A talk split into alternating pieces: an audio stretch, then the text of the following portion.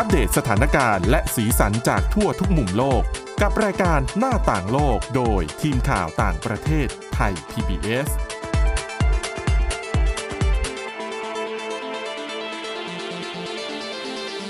สวัสดีค่ะคุณผู้ฟังนี่คือรายการหน้าต่างโลกค่ะ กลับมาพบกับคุณผู้ฟังเป็นประจำนะคะ ตั้งแต่วันจันทร์ถึงวันศุกร์ใน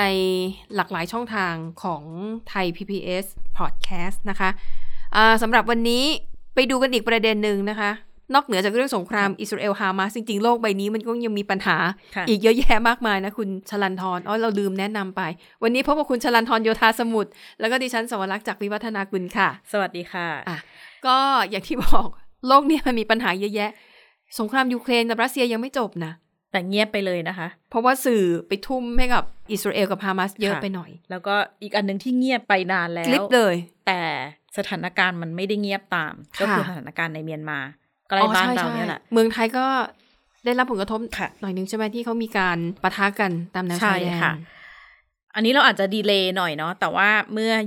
29 ตุลาคมที่ผ่านมานะคะ ถือว่าเป็นวันครบรอบหนึ่งพันวันละ อืมรวมๆเกือบเกือบจะสามปี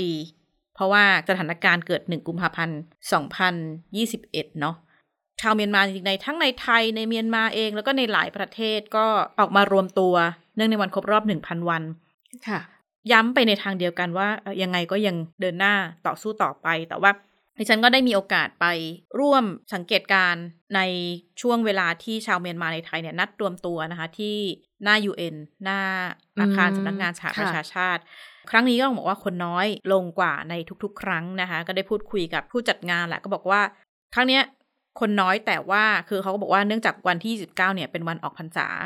อ๋อค่ะ ชาวเมียนมาส่วนหนึ่งก็ไปทำบุญเข้าวัดบางส่วนลางานไม่ได้เลยนะคะก็ทำให้จำนวนผู้ที่มาเข้าร่วมเนี่ยเรียกได้ว่าน้อยลงบางตา แต่ว่าบรรยากาศการออกมาเรียกร้องต่างๆ ก็ยังคงเข้มแข็งเหมือนเดิม ไม่ว่าจะเป็นข้อเรียกร้องหลักๆ ที่ทางกลุ่มเมียนมา กลุ่มแรงงานเมียนมาในไทยเนี่ยออกมาเรียกร้องนะคะ ก็ อันแรกเลยให้มีการส่งความช่วยเหลือด้านมนุษยธรรมเข้าไปในเมียนมาโดยเร่งด่วน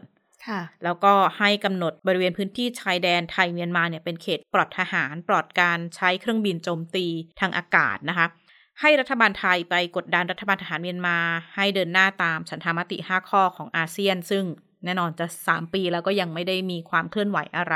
ให้ยอมรับกระบวนการประชาธิปไตยของเมียนมา โดยให้สนับสนุนกองกำลังพิทักษ์ประชาชนหรือว่า PDF แล้วก็รัฐบาลเอกภาพแห่งชาติ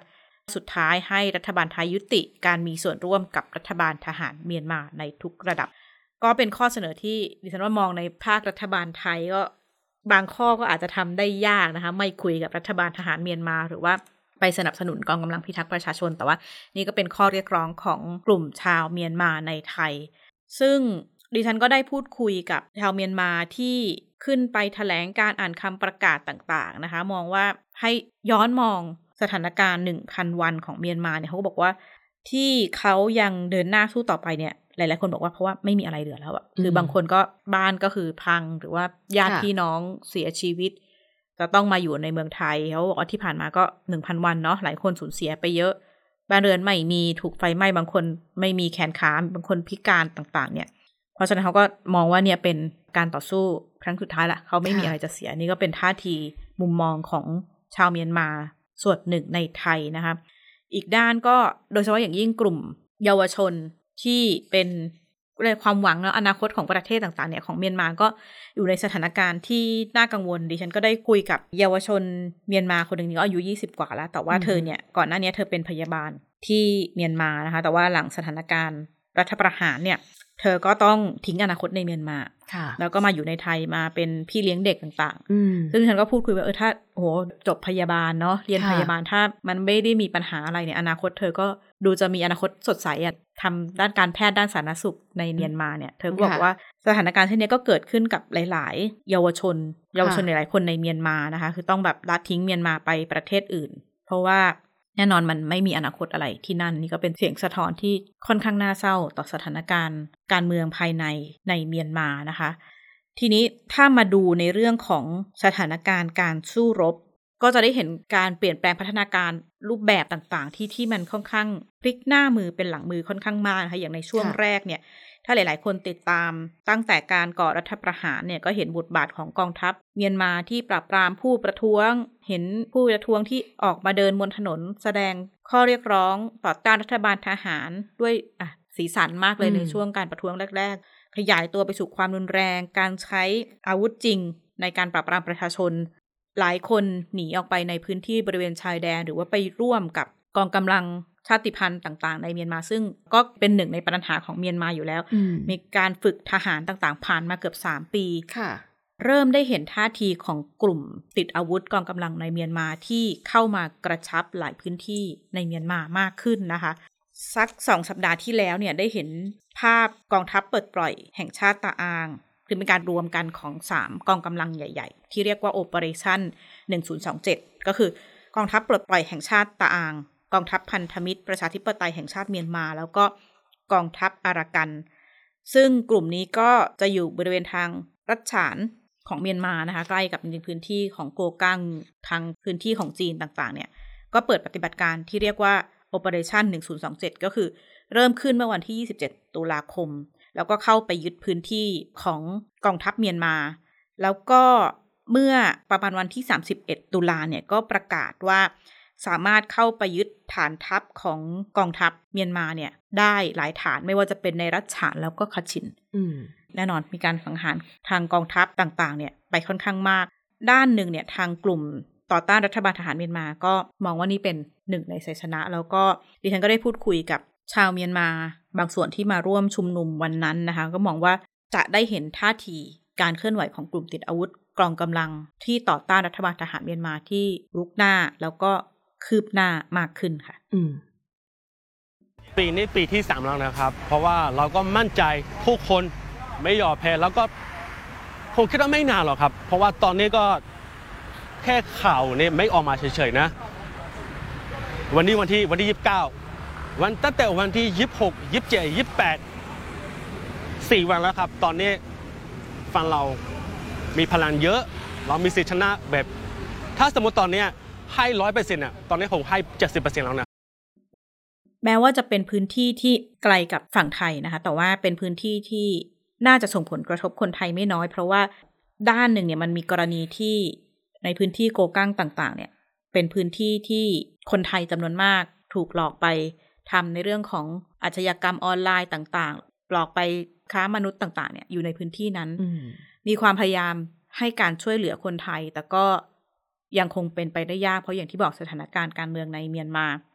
ก็ยังคงมีการสู้รบกันตลอดโดยเฉพาะพื้นที่ที่เรียกว่าพื้นที่สีเทาเนาะไม่รู้จะเป็นของใครค่ะกลุ่มติดอาวุธกลุ่มประเทศต่างๆ เนี่ย สถานการณ์ก็ยังคงน่าเป็นห่วง แล้วก็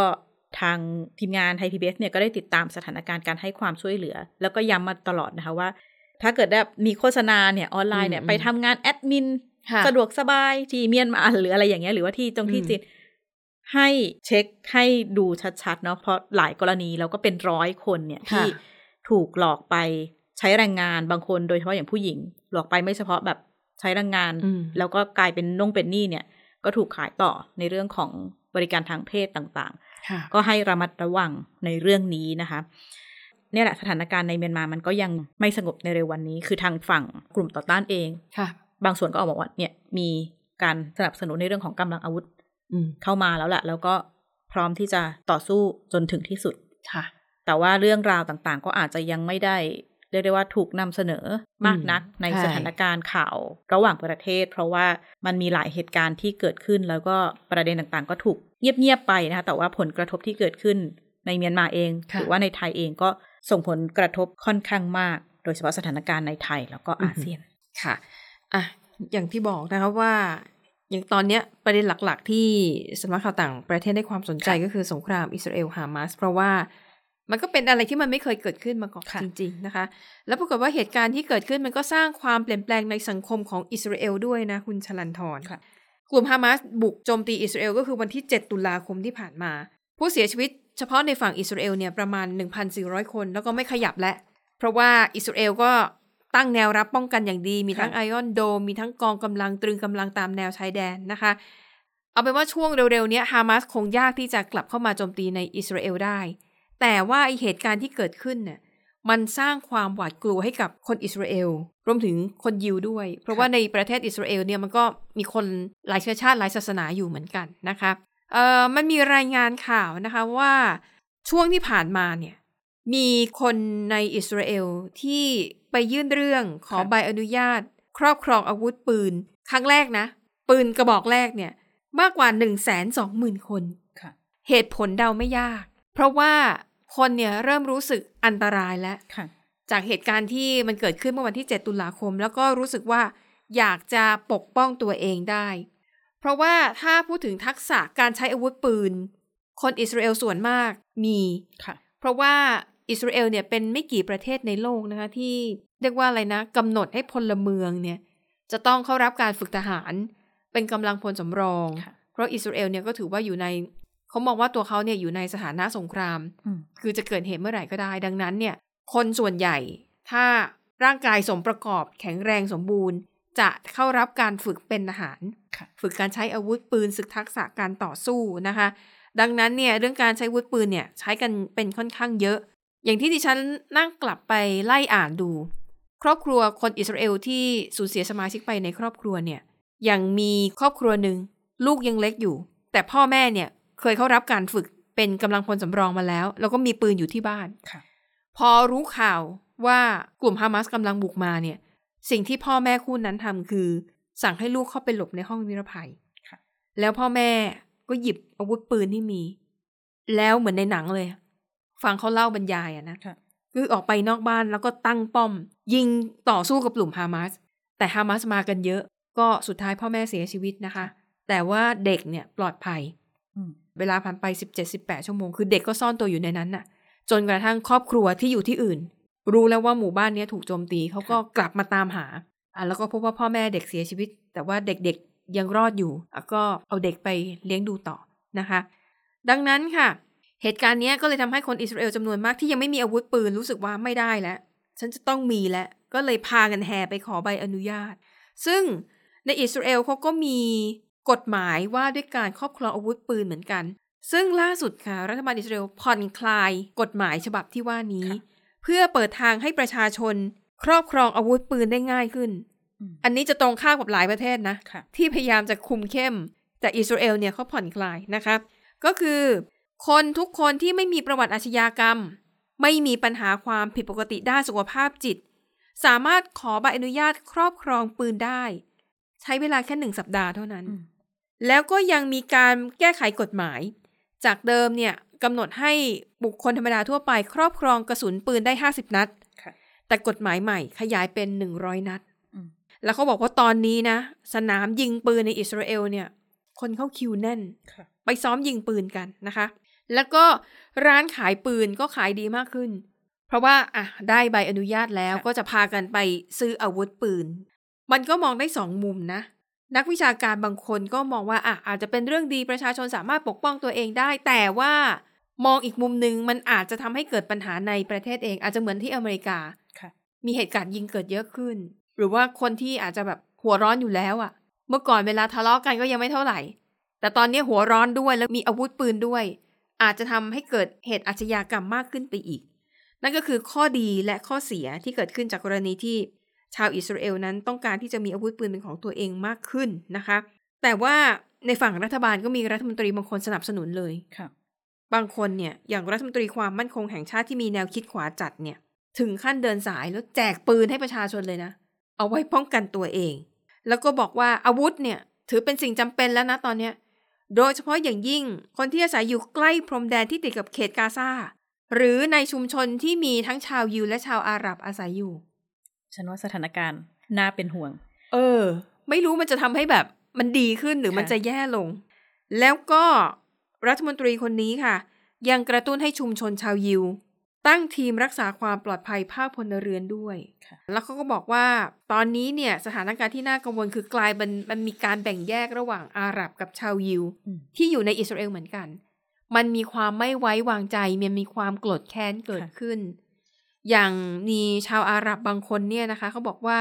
จริงเธอก็อยู่ในชุมชนเป็นปกติ ไปซื้อข้าวซื้อของก็ไปซื้อจากร้านของคนยิวก็ได้ทำมาหากินกับคนยิวก็ไม่มีปัญหา แต่กลายเป็นว่าพอเกิดเหตุการณ์แบบนี้ขึ้นเนี่ย เธอไม่กล้าไปซื้อของที่ร้านคนยิวหรือว่าไม่กล้าเดินไปที่ชุมชนนั้นอีกเลยอืมกลัวถูกทำร้าย ร้านค้าก็เช่นเดียวกัน อย่างบางร้านเนี่ยเขาบอกลูกค้าเนี่ยเป็นคนอะถ้าเป็นร้านค้าของคนอาหรับ ลูกค้า70%เป็นคนยิว คนยิวไม่มาซื้อแล้วอะอันนี้ก็มันเป็นปัญหาที่กำลังเกิดขึ้นภายในประเทศอิสราเอลเอง เกิดจากความไม่ไว้วางใจ ความหวาดกลัว ความโกรธแค้นนะ ก็หวังว่าอย่าให้ปัญหามันลุกลามไปมากกว่านี้เลย ที่มีอยู่นี่มันก็แย่มากอยู่แล้วนะคะอะอีกเรื่องหนึ่งเปลี่ยนบรรยากาศกันบ้างนะคะ ไปดูเรื่องที่มันเบากว่านี้นิดนึงไปดูเรื่องของการบ้านการเมืองในสหรัฐอเมริกากันบ้างเพราะว่าเดี๋ยวปีหน้า เขาจะมีการเลือกตั้งใหญ่ จะมีการเลือกตั้งประธานาธิบดี แล้วโจไบเดนประธานาธิบดีคนปัจจุบันก็ประกาศแล้วว่า รอบหน้าจะลงสมัครอีกค่ะแต่ว่า มันก็จะมีคนตั้งข้อสงสัยมีความค่ะกังวลเรื่องของอายุ อืมและอเมริกาเนี่ยจะบอกว่าเป็นประเทศหนึ่งที่เขาแบบใช้สิทธิเสรีภาพตามรัฐธรรมนูญอย่างเต็มที่ ตอนที่ดิฉันมีโอกาสได้ไปอบรมที่อเมริกาเนี่ยค่ะดิฉันก็จะสังเกตว่าเอ๊ะทำไมพนักงานบางแห่งเนี่ย อายุเยอะมากอืมอย่างพนักงานที่เคาน์เตอร์ของสายการบินน่ะ ถ้าอยู่เมืองไทยคุณจะไม่เคยเห็นคนสูงอายุเลยนะค่ะใช่ไหมคะ แต่ที่อเมริกาเนี่ย บางทีฉันเห็นพนักงานเนี่ย อายุน่าจะหกสิบเจ็ดสิบอะอืมแล้วเขาก็ยังทำงานอยู่อะ แล้วก็อย่างเจ้าหน้าที่รักษาความปลอดภัยหรือว่าพนักงานในร้านอะไรเงี้ยหกสิบเจ็ดสิบก็ยังมีอยู่ค่ะก็ตอนไปอยู่ที่นั่นถึงได้รู้ว่า อาชีพส่วนใหญ่ ถ้าไม่ใช่เป็นอาชีพที่ต้องเน้นความแข็งแรงของร่างกาย อย่างตำรวจเจ้าหน้าที่รักษาความปลอดภัยระดับเข้มข้นอะไรแบบเนี้ยเขาจะไม่มีการกำหนดอายุเกษียณอืมนะคะ เพราะเขาบอกว่าการที่ให้คนออกจากงานด้วยเหตุผลด้านอายุถือว่าเป็นการเลือกปฏิบัติอย่างหนึ่ง คือด้านหนึ่งอาจจะเป็นเพราะว่าที่สหรัฐอเมริกาไม่ได้มีระบบ insurance ระบบต่างๆ ที่ถ้าเทียบกับยุโรปอืมฝั่งยุโรปเขาจะแบบบอกว่าเกษียณกันได้เร็วมากนะคะอ่าค่ะระบบประกันสังคมต่างๆ การดูแลอาจจะของรัฐอะไรค่ะนี่ดีใช่ไหมคะทีนี้นักการเมืองก็เช่นเดียวกัน ก็ไม่มีการกำหนดอายุเกษียณนะคะ แต่เขากังวลกันว่า คือถ้าอายุมากๆเข้าเนี่ย แล้วมาทำเป็นหน้าที่เป็นผู้นำประเทศหรือว่าเป็นผู้นำในฝ่ายภาคการเมืองเนี่ยค่ะ มันจะมีปัญหาไหม ประเด็นเนี้ยถูกหยิบยกขึ้นมาพูดกันมากขึ้น หลังจากที่นายมิตช์ แมคคอนเนลนะคะ ก็เป็นสวเป็นผู้นำพรรคริพับลิกันในวุฒิสภา อายุ 81 ปีค่ะ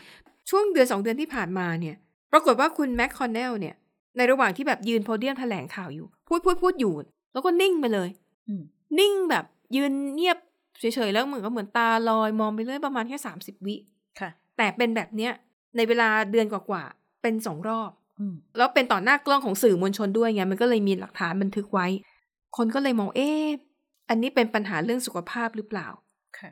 ในเมื่อมันเป็นผู้นำทางการเมืองอือะมใช่ไหมเวลาที่มันจะต้องตัดสินใจหรือพิจารณาปัญหาอะไรหนักๆเนี่ย หมายถึงว่าศักยภาพเนี่ยยังไหวอยู่หรือเปล่าสมองสมองอะไรแบบเนี้ยแต่การจะไปกดดันให้เขาลาออก มันไม่ได้มีกฎหมายเลยพวกนี้ และอย่างคุณแมคคอนเนลเนี่ยเป็นสวมาแล้วเจ็ดสมัย ตอนนี้เหลือเวลาอยู่ในตำแหน่งอีกสองปีอืมและ เขาก็พูดอยู่ว่า ก็ตั้งใจจะอยู่ให้ครบวาระแหละอีกสองปีที่เหลือจากเนี้ยไบเดนเองก็เคยมีปัญหานะอืมสะดุดล้มบ้างค่ะพูดผิดพูดถูกประจำอืมบางทีอยู่ดีๆมีวันหนึ่งแถลงข่าวแล้วก็ไปพูดถึงคนสสหรือสวเนี่ยแหละค่ะแต่คนนั้นเสียชีวิตไปแล้วไงอืมคนก็สงสัยเอ๊ะ สมองของท่านประธานาธิบดียังมีการทำงานที่มันสมบูรณ์อยู่หรือเปล่าค่ะใช่ไหมครับและทีนี้ถ้าไบเดนสมัครต่อเป็นประธานาธิบดีอีกสมัย แล้วดันชนะการเลือกตั้ง นั่นเท่ากับว่าในปี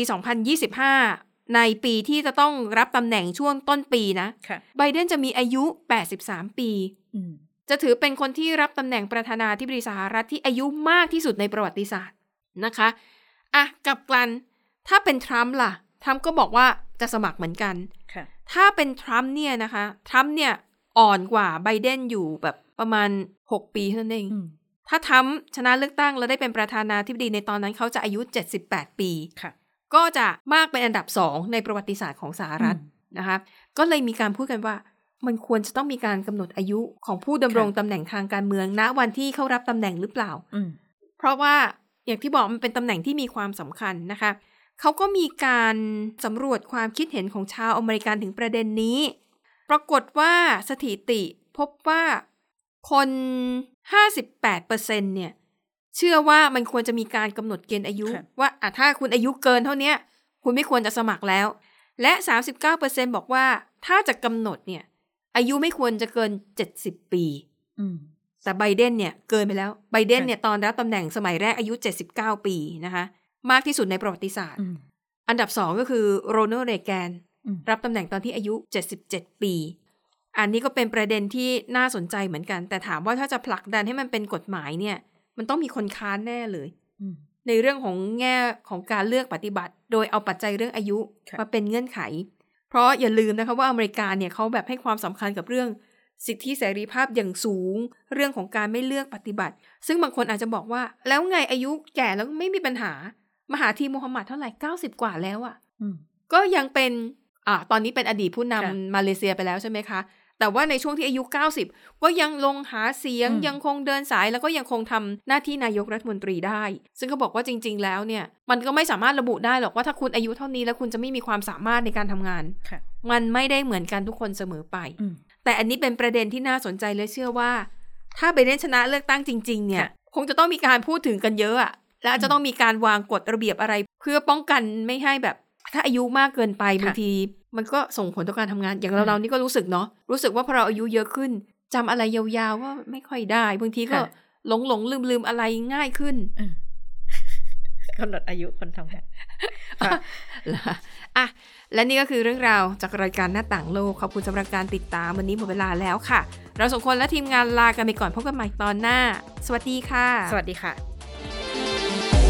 Thai PBS podcast. View the world via the voice.